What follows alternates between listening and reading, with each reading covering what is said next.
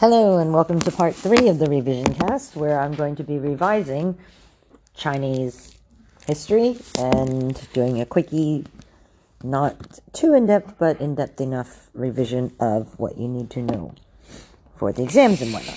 Okay, so today I'm going to look at Mao from 1949 to 1963, because these are the years where Mao totally transforms China pretty much. So when Mao takes over China in 1949, uh, there are some problems that he has to face. So politically, the communists have to prove that they're capable of governing uh, strongly and effectively.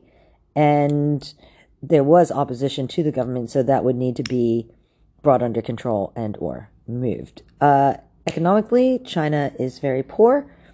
At this stage, industrial production was 50% down on some of the best pre war figures, and food production was down by 25%. Manchuria, which was China's most industrialized region, had been occupied by the Jap- Japanese, and there was a lot of inflation. Socially, most of the people in China are peasants who cannot read or write. For the most part, the Chinese people didn't want a lot of change. They mistrusted all modern ideas in farming, industry, education, medicine, and women's rights. And internationally, most of the world refused to recognize the communists.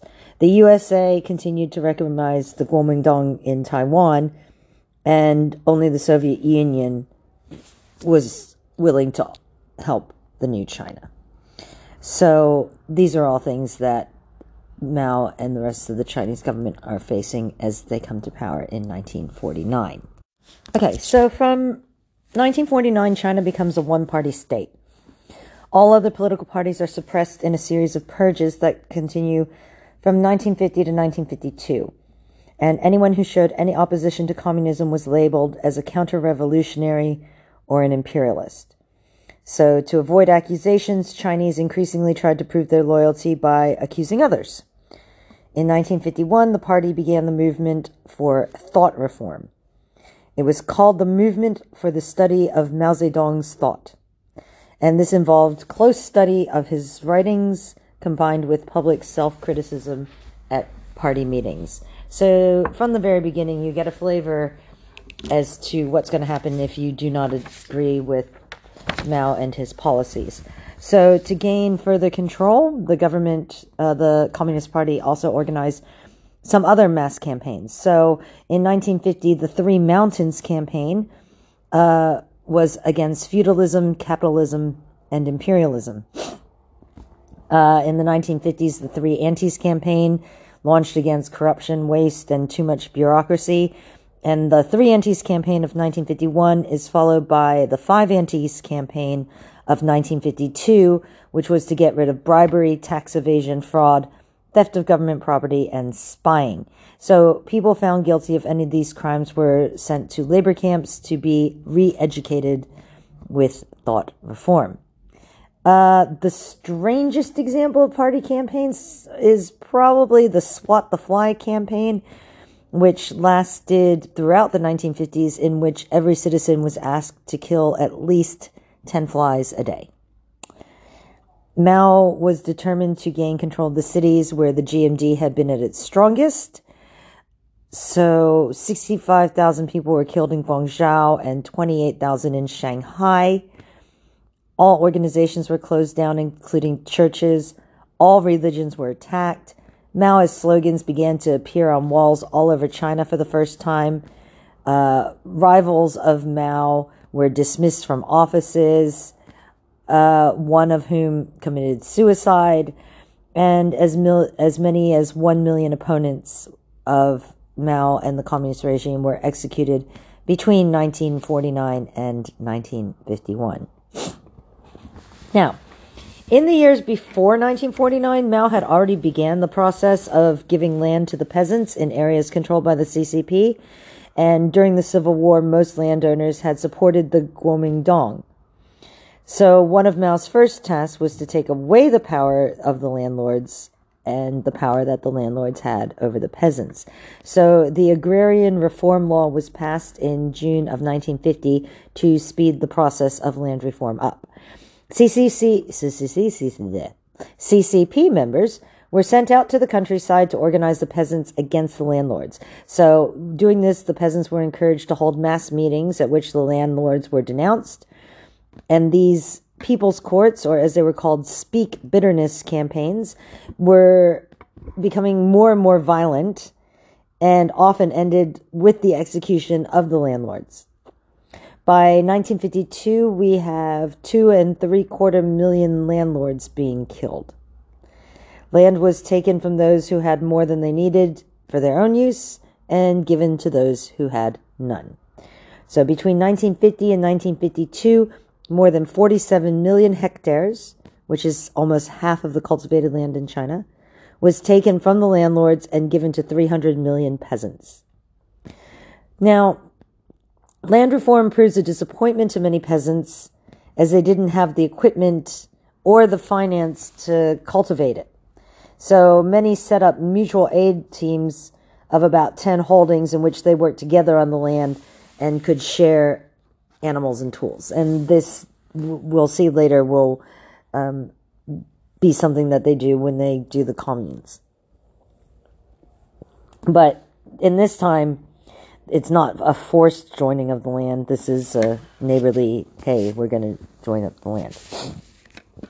Now, the communist government brought in a series of measures to deal with the economic crisis that was China when they inherited it. So the state took over major banks, much of the heavy industry, and the railways. And in 1951, a People's Bank was opened, which replaced private banks and controlled the issue of money. By doing this, they were able to remove inflation by the mid 1950s by uh, insisting on buying and selling low fixed prices. The government also dealt with food shortages during this time by making farmers sell 20% of their grain to the government at a fixed low price. Moreover, the farmers also had to pay an agricultural tax. Now, Mao was very determined when he came into power to change the old attitudes to women who had been seen as second class citizens. In the traditional Chinese families, marriages were arranged and wives were expected to completely obey their husbands. But the marriage law of 1950 placed women equally with men legally on an equal basis. And it broke the power of traditional male dominated family, which basically kept women in subjugation. So, uh, other things that the marriage law of 1950 did is it prohibited child child marriage and matchmaking for money. It laid down very carefully rights of women and children, and it also provided for equal pay and maternity benefits, as well as child care at the workplace, so that women were encouraged to work outside the home.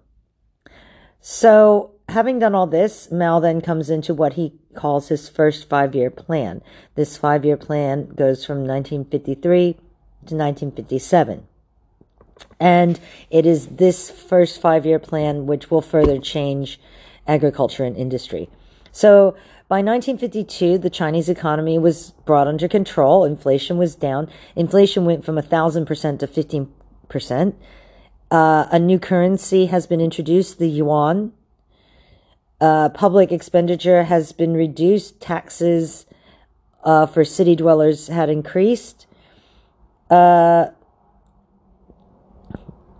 there was um, also a National Resources Committee that had been set up by the GMD, uh, and 20, uh, sorry, 200,000 of its workers had stayed in China. So they had, the CCP was able to use that. And in addition, Mao was able to call upon Soviet advisors as well as a loan of $3 billion and also from 1949 to 1957, you're looking at the population of China's cities growing from 57 million to 100 million. So the first five year plan's main areas of concentration were coal, steel, and petrochemicals.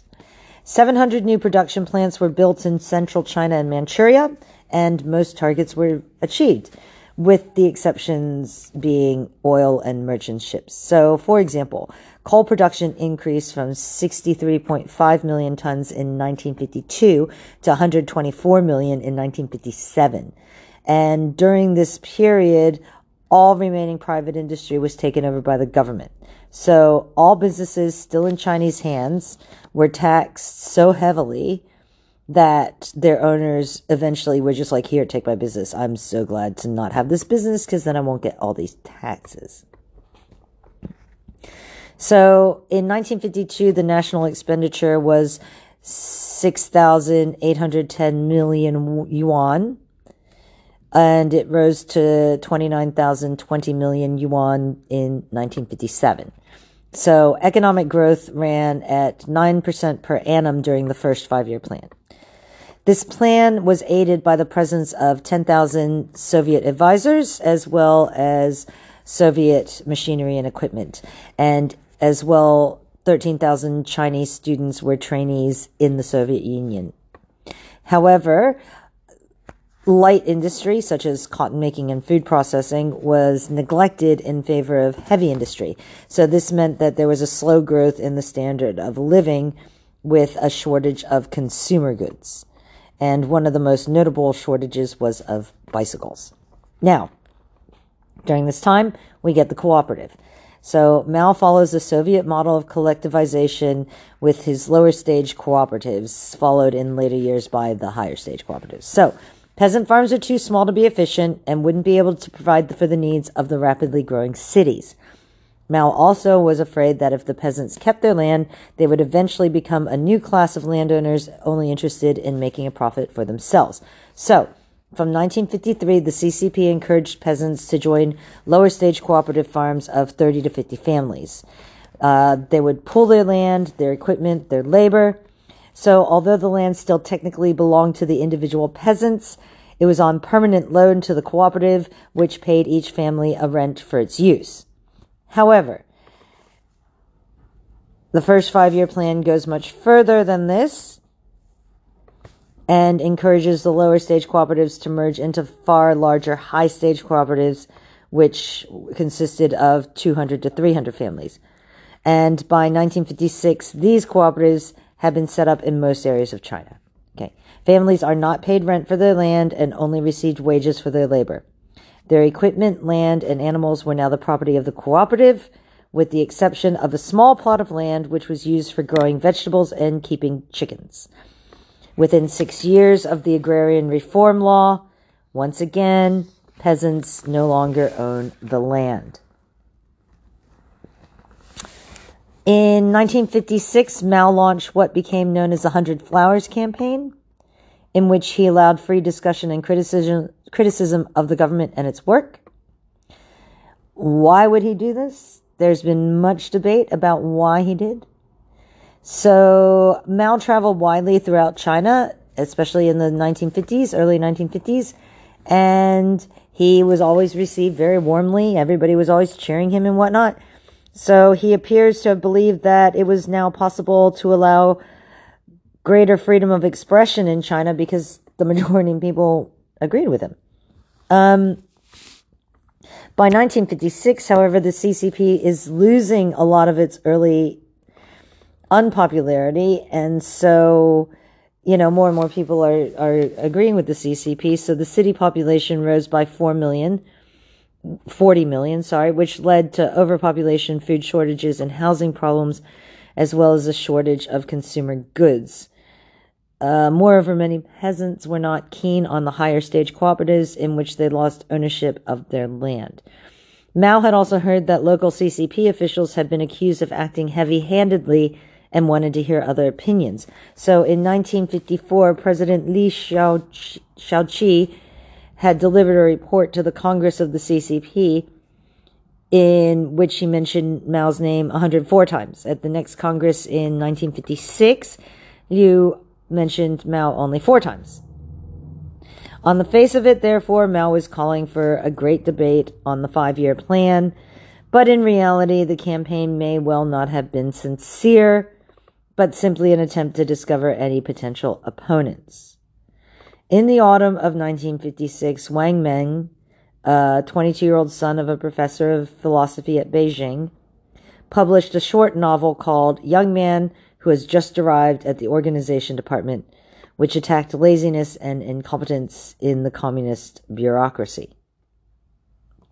So, early in 1957, Mao urged Communist Party officials to be prepared to undergo criticism from the people with the statement, quote, let a hundred flowers bloom, let a hundred schools of thought content. He meant that free speech was healthy and should be encouraged. There was a rush to respond, and criticism of Mao, the government, and the CCP gathered momentum. Many people openly criticized the plan, especially university lecturers, artists, writers, and teachers. Party individuals and policies were attacked as being corrupt, efficient, or unrealistic. Even Mao himself was included. Leading figures in government, education, and the arts were all attacked for their failures. And this is too much for Mao, who in June of 1957 suddenly cracked down on his critics, and everything goes into reverse in what is known as the anti-rightist campaign. The time of free expression is gone, replaced by the anti-rightist campaign, which was designed to flush out any critics of the CCP and the government and purge the party. So, leading critics are forced to retract their statements. University lecturers, school teachers, economists, writers, and artists had to make public confessions and submit themselves to re-education. Uh, re-education basically means you're sent off to camps in the countryside for thought reform. Uh, others were sacked from their jobs, and people were forbidden to speak freely, and the press was censored. So, because of this reaction, this is what has led to different schools of thought about the motives for his Hundred Flowers campaign in the first place. So, one school of thought is that he genuinely encouraged free speech and criticism, genuinely believed that he wouldn't hear all this criticism because he thought the people loved him so much, and was shocked by the reaction and then clamped down on his critics. And another school of thought believes that the campaign was a deliberate plan by Mao to flush out critics of the government and the CCP. Okay, so following the Hundred Flowers campaign, we get another wonderful campaign uh, that goes great. In 1958, the second five year plan, which becomes known as the Great Leap Forward. So, Mao had decided on the Great Leap Forward for seven re- several, it's not seven, sorry, several reasons. So, after 10 years of communism, Mao wanted another revolution in order to hand control of agriculture and industry to the government. He believed that these were being run by the middle class experts who were similar to the Mandarin class under the emperors. China's vast resource of manpower, he believed, was not being used effectively. There was still a lot of unemployment in towns, cities, and the countryside. And in the countryside, peasants would be fully employed on large irrigation and flood control projects and would also develop small scale industries. And Mao was also determined to turn China into a powerful industrial nation as quickly as possible. Much had already been achieved, but the pace was too slow and the money to set up new factories was getting scarce. So if China was short of money, it definitely wasn't short of people. So Mao's idea was why not use that muscle power in the peasants? The peasants only spend so much of the year, you know, harvesting and planting seeds and whatnot. The rest of the time, they can be doing other stuff. So, one of the things about the Great Leap Forward was that the Chinese economy would overtake that of Britain within 15 years and that of the United States within 20 or 30. So, a key element in the Great Leap Forward is propaganda. Posters, slogans, newspaper articles were all used to encourage mass enthusiasm, as well as long hours of work no matter what the conditions or weather. Wherever people worked, loudspeakers played revolutionary music and speeches and encouraged workers to go beyond their targets. And as a result of this party propaganda, a lot of impressive construction projects were finished in record time. All right, in cities, industries which required a lot of workers but little money were set up to solve the problem of unemployment. Higher and new, new and higher targets for industry and agriculture were introduced. Central planning was abandoned in favor of local organization. So, small commune factories were set up to make all kinds of industrial products such as cement, ball bearings, and chemical fertilizer. The great emphasis is placed on the manufacturing of steel and the establishment of 600,000 backyard steel furnaces in towns and villages all over China. And before long, these backyard furnaces had turned out 11 million tons of steel, which was 65% more than the output for 1957, which sounds great. But as we know, the steel was not exactly high quality. All right. Mao also decided on a new method of organizing agricultural life, the commune. So collective farms were joined into 24,000 communes with an aver- average population of 30,000 people on each commune. The people in the communes were organized into brigades of workers between 1 and 2,000 people and then into teams of workers of 50 to 200 people. The government tried to persuade people to join communes through a tremendous propaganda campaign.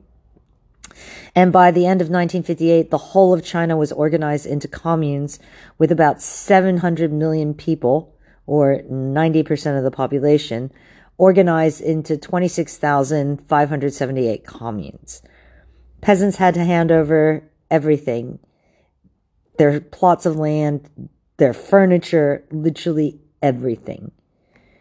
And, you know, using the communes, it looked like the CCP had the way to organize China's vast peasant labor force. It seemed like the ideal way. You know, they were large enough to tackle large projects such as irrigation works and run their own local schools and clinics. And they also set up their own local industries to mine coal and iron and make steel and blast furnaces. So life in the commune was supposed to be lived communally.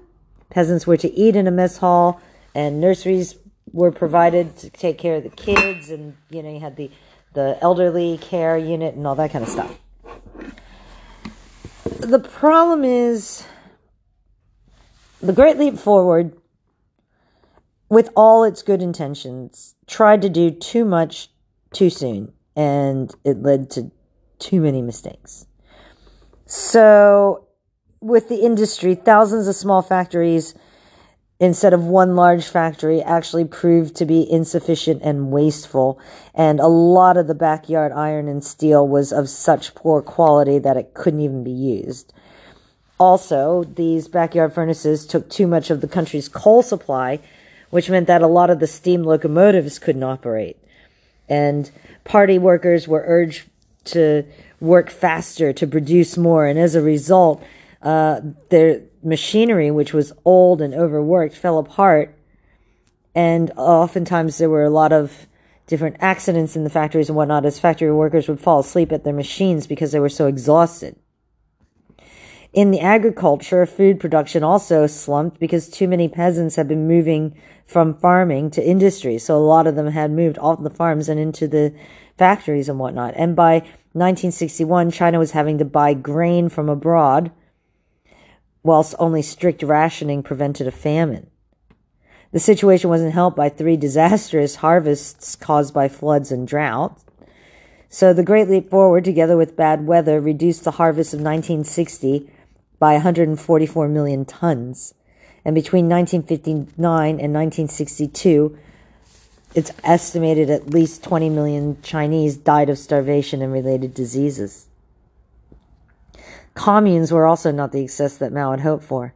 Many proved too, too large to be run efficiently. Peasants resented the loss of private plots and the attack on family life. At first, members of the commune were not allowed to own any private property. They all received the same wages. And even families were broken up to make certain that all who could work did so. So it's not exactly what the Chinese people are looking for. So these all lead to the failure of the Great Leap Forward. Uh, again, several reasons for it. A series of natural disasters badly affected the harvests. In 1960, North and Central China had their worst drought for over 100 years. The Yellow River, which irrigates half of the cultivated land of the country, dried up. And further south, there was serious and widespread flooding.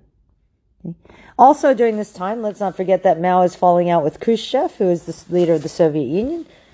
Khrushchev strongly disapproved of what Mao was doing and in 1960 ordered all scientists and engineers working in China to return back to the Soviet Union. As a result, China was seriously short of technicians and the expertise needed to build up its economy. Factories under construction couldn't be finished without Soviet assistance, and some factories already built had to be closed down as the supply of spare parts from the Soviet Union dried up. So the main responsibility for the failure of the Great Leap Forward does lie with Mao, as he was in too much of a hurry and didn't give enough thought to the practical problems that would be created by the Great Leap Forward.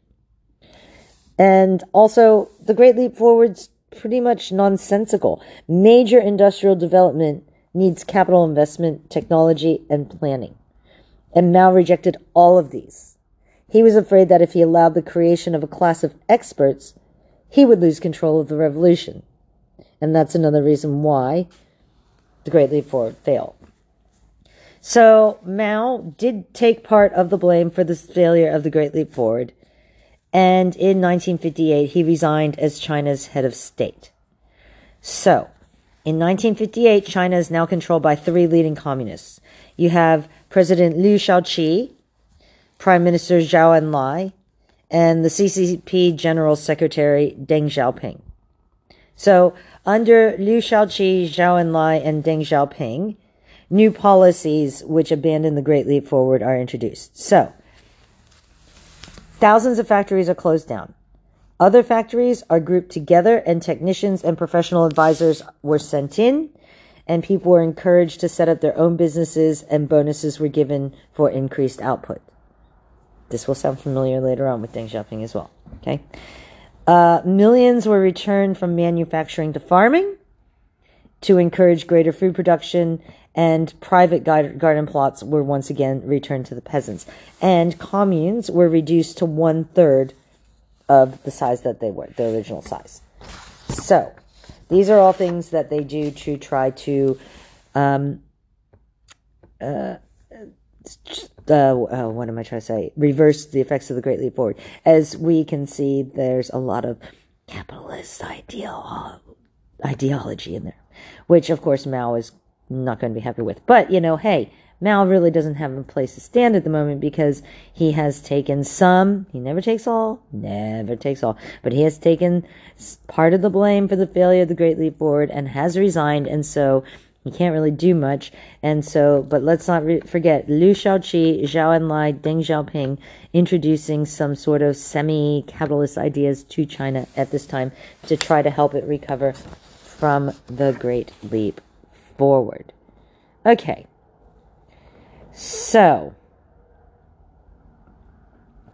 that is about Mao and the Great Leap Forward and the Hundred Flowers campaign and everything like that. Uh, that is your revision cast for today. I hope that you were listening along to this and went, oh yeah, or remembered some stuff, or hopefully I, you heard something new that you're going to remember for, uh, the exams and whatnot. All right. That'll do me for now. Uh, thanks for listening and I'll catch you later. Bye.